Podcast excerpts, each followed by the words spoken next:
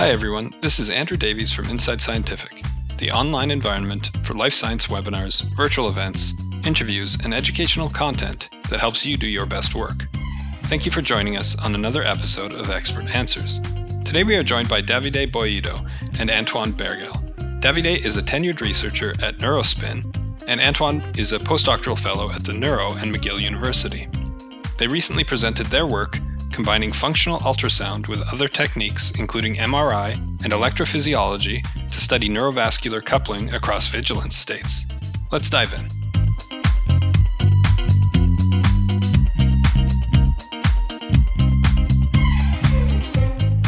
Our first question here, just out of curiosity, David, you mentioned that the choice of the olfactory bulb was unfair for, for bold fMRI.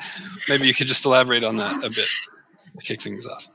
Yeah, no, it's just because it's uh, it's both. It's olfactory bulb and mice. So it's a very very tiny volume. We are talking about uh, two millimeter square for imaging, and so it's really it's really super uh, tricky to to make a shim properly. In particular, if you are working with a ultra high magnetic field, and moreover, also the the, the PMP or TPX, whatever you want to call it, cover that is uh, suitable for functional ultrasound, although it does not show any artifact for, for BOLD fMRI, it breaks the homogeneity all over the, the olfactory bulb. And so it makes uh, the shimming even trickier if it's possible. So if you use, for instance, the same cover in the neocortex, over the neocortex, you can uh, shim uh, fairly well, pretty much the same way you would shim in a naive mouse with no craniotomy, no cover. But the olfactory bulbs were really, really tough. And that's why we couldn't manage to, to go as fast as uh, we wished with BOLD fMRI. Okay, great. So basically, it's very, very technically challenging, ultimately. Yeah, yeah, it's really technically demanding. Yes. Okay, uh, wonderful. Um, we've had a number of questions related to interaction between the FUS and the electrophysiological signal, Antoine. So perhaps you can can expand on that. Do the two interfere with one another in any way? How the, the FUS recording may affect the ephys and vice versa? Yeah, so it's a it's a good question, and uh, actually, it's something that we cannot completely rule out. We are sending ultrasonic waves. There are biological processes at stake here, and ultrasound wave actually do modulate brain activity. So far, when the electrophysiology is properly grounded, we don't see any difference visually. And it was also important to do that approach where we would have both the probe and the electrodes on the same plane and other recordings when we don't have that and we don't see any change in the electrophysiology signal. The second thing to keep in mind is that uh, we are mostly using planar waves, right? So with focused waves, you can definitely change the, the pressure, perhaps even trigger electric activity. Here, I don't think that occurs. And we, when the animal is not grounded, you actually see the ultrasonic uh, bursts. So if things are done properly, I would not worry too much about the two uh, interfering. Great. Okay, that's that's fantastic. Question again for you, Davide. In previous papers, for example, on fMRI, many showed that the relationship between stimulus strength and the bold response is highly nonlinear. Instead, you found a, a linear relationship. Can you comment on that? Yeah, in fact, that's a good question because there is a quite bad habit, to my point of view, in neuroimaging to consider pretty much the stimulation pattern the same as the neuronal activation pattern. And this can be acceptable in a first approximation if you are dealing with uh, something which, for instance, with a slow temporal resolution.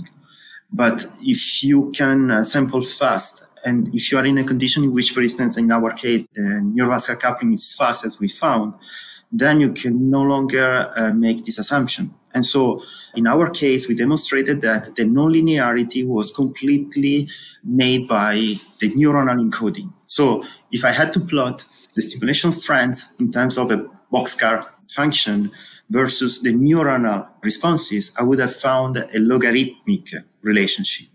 What is actually linear it's the neurovascular coupling that I recall. It's not the relationship between the stimulus and the vascular response. It's the relationship between the neuronal and the vascular response. So that is the, the tricky point. So we should really pay attention to that. So the good news are the neurovascular coupling is linear, at least in our condition, in many other conditions that we could test it in our paper. But please don't take the just the boxcar to rule out information about you know the linearity of, of the brain. Okay, fantastic. Another question for you here, Antoine. Great talks. Uh, agreed. Uh, would you care to speculate about the relationship between hemodynamics and gamma? You mentioned that gamma could be causal, but how might one test that? And lastly, theta also couples with hemodynamics, but is less dynamic. It's a good question. So I might have gone a bit too far saying that it was causal because I haven't proven it. We see correlations. We also see a delay and we see that the gamma activity precedes the vascular events. It's not only me uh, who's related uh, gamma activity to blood flow. There's been several papers about it. When you try to explain, it was mostly done with Bold fMRI so when you try to explain the variance that you see in Bold fMRI studies, the best regressor is most is mainly the gamma activity. Now it's different bands depending on the species. It's not exactly the same processes. But to me, so far from my understanding, I would go towards the role of uh, inhibition and interneurons in the brain because they are super involved uh, in uh, in these gamma cycles and these gamma oscillations. And they, uh, most of these neurons are known to uh, influence neurovascular coupling. So the next step, I guess, is to try to investigate this uh, causal relationship and maybe block gamma and see the, the effect on, on the vascular surges. Fantastic. Maybe either of you or, or, both can answer this question. There's a we've had a number of questions related to the resolution, spatial and temporal resolution that's achievable. And this one specifically asks, is it possible to obtain resolution at the level of blood vessels in the choroid plexus? Wow. I would say yes, one. but uh, I, am not an expert. I, I, see where this comes from, and uh, it's a super important uh, subject. The, the, link with uh, cerebrospinal fluid and uh, what we see is uh, obviously an important question. If the vessels are not too small and they are the size of roughly what you can find in the normal vascular and brain structures, I don't see why would not we would not be able to see them. We can also investigate uh, movement of bigger structures and especially the movement of choroid plexus, which is something also currently under investigation. So I don't see any reason not to see them if they're not too small. And if I can complete, there is also this new you know, high resolution functional ultrasound that has been just presented, introduced last year by the group of Mickael Tanter.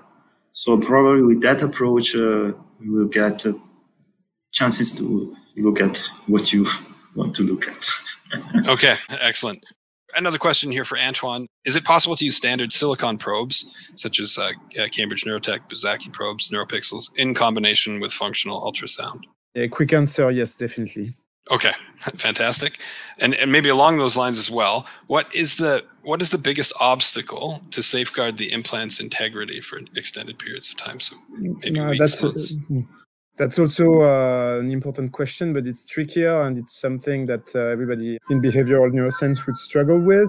We're actually discussing that with David just before the webinar started. So I would say uh, one important stuff is, of course, handling and having the animals not being too stressed and removing whatever that's in the cage that could uh, cause trouble to uh, the safety of the implant. Now, it's really also about the design. If you have anything that's too bulky, you increase the chances that the animal would actually scratch the head or just bump into things and exert mechanical stress on the implant. So I think the design is important. The fact that the animals are well and, and do not feel that they want to scratch themselves too much will definitely increase and you, you you're able to you'll be able to keep your animals for way longer than uh, if they're stressed. So it's something that's definitely a bit overlooked in neuroscience because it takes it requires time but it's definitely worth investing the time to do this. Okay. Fantastic Another question here. Uh, we've had a number of questions about the craniotomy. D- does the craniotomy affect the intrinsic brain activities? Is it possible some unexpected changes in brain activity could be attributed to the to craniotomy and associated inflammation? I guess.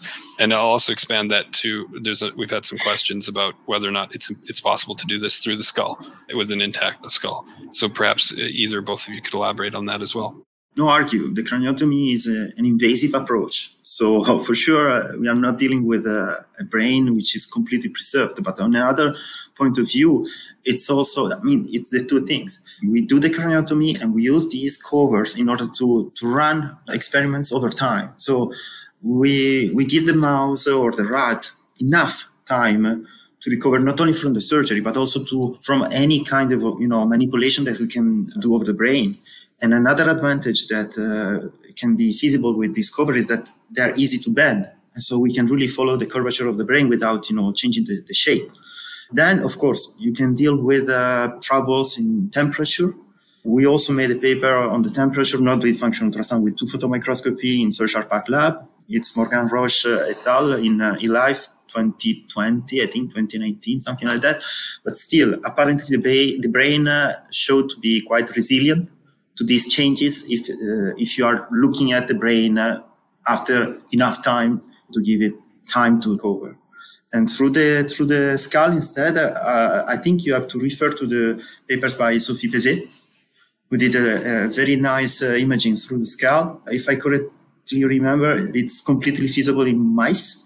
In rats, uh, it's okay for the new neocortex. Start to be a little bit less performant with respect to a craniotomy in the thalamus. So if you if you are willing to go deep, and then it's another question about you know the, the reliability over the time. This is something that with a craniotomy you can just look through and see how the brain looks like. Without a craniotomy, you are not sure. I mean, I wouldn't be sure about you know, but I'm talking about you know, very large time intervals, so months uh, from mice young to adults. Fantastic experience. Did you want to add anything to that, Antoine? Uh, it was a very complete answer. Just to mention that, of course, the the skull of rats here is uh, very thick compared to the one of mice. So you might be tempted by only thinning the skull, but then is there's a trade-off in the the, the win- temporal window uh, that you'll get good signals. So we I'm a big defender of this uh, craniotomy approach because we invested a lot in uh, improving them. And so far, when we also try to check for inflammation, we don't see obvious markers of inflammation for extended periods of time. So Sure, there's also the problem of temperature that Davide mentioned, which is uh, definitely something that could modulate brain activity. We are not the only ones doing this kind of craniotomy. Maybe we do definitely bigger ones, but uh, we are not the only ones to do this, and it's been uh, investigated elsewhere. So I would not be too worried, but it's important to keep in mind. You also have the visual inspection, and sometimes you see that the tissue is uh, basically you want the, the, the, the brain's starting regrowth of the different tissue and you have something akin to skull that's that's developing beneath the, the implant. That's uh, more or less it sums up uh, the issues with craniotomy i think. Okay that's fantastic. Great answers. There's one question here about connectivity changes when the animals are anesthetized I guess typically the more data has historically been available on the anesthetized animal than in the awake. So perhaps this question is related to the validity of data collected from animals with, who are anesthetized.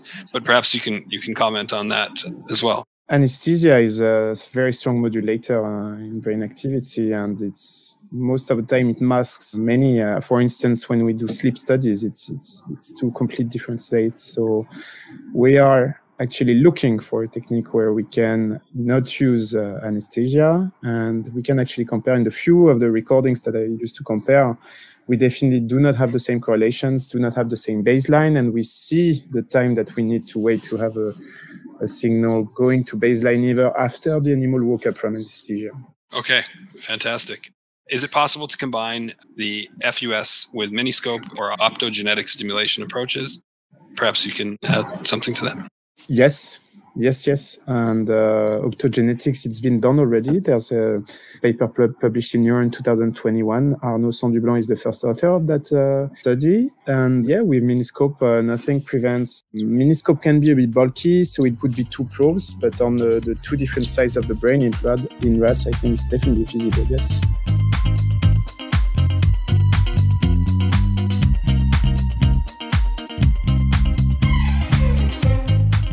We hope you've enjoyed this episode of Expert Answers and that you'll tune in to future episodes where researchers just like you answer questions about their work and share science. Don't forget to subscribe, and we'll see you next time.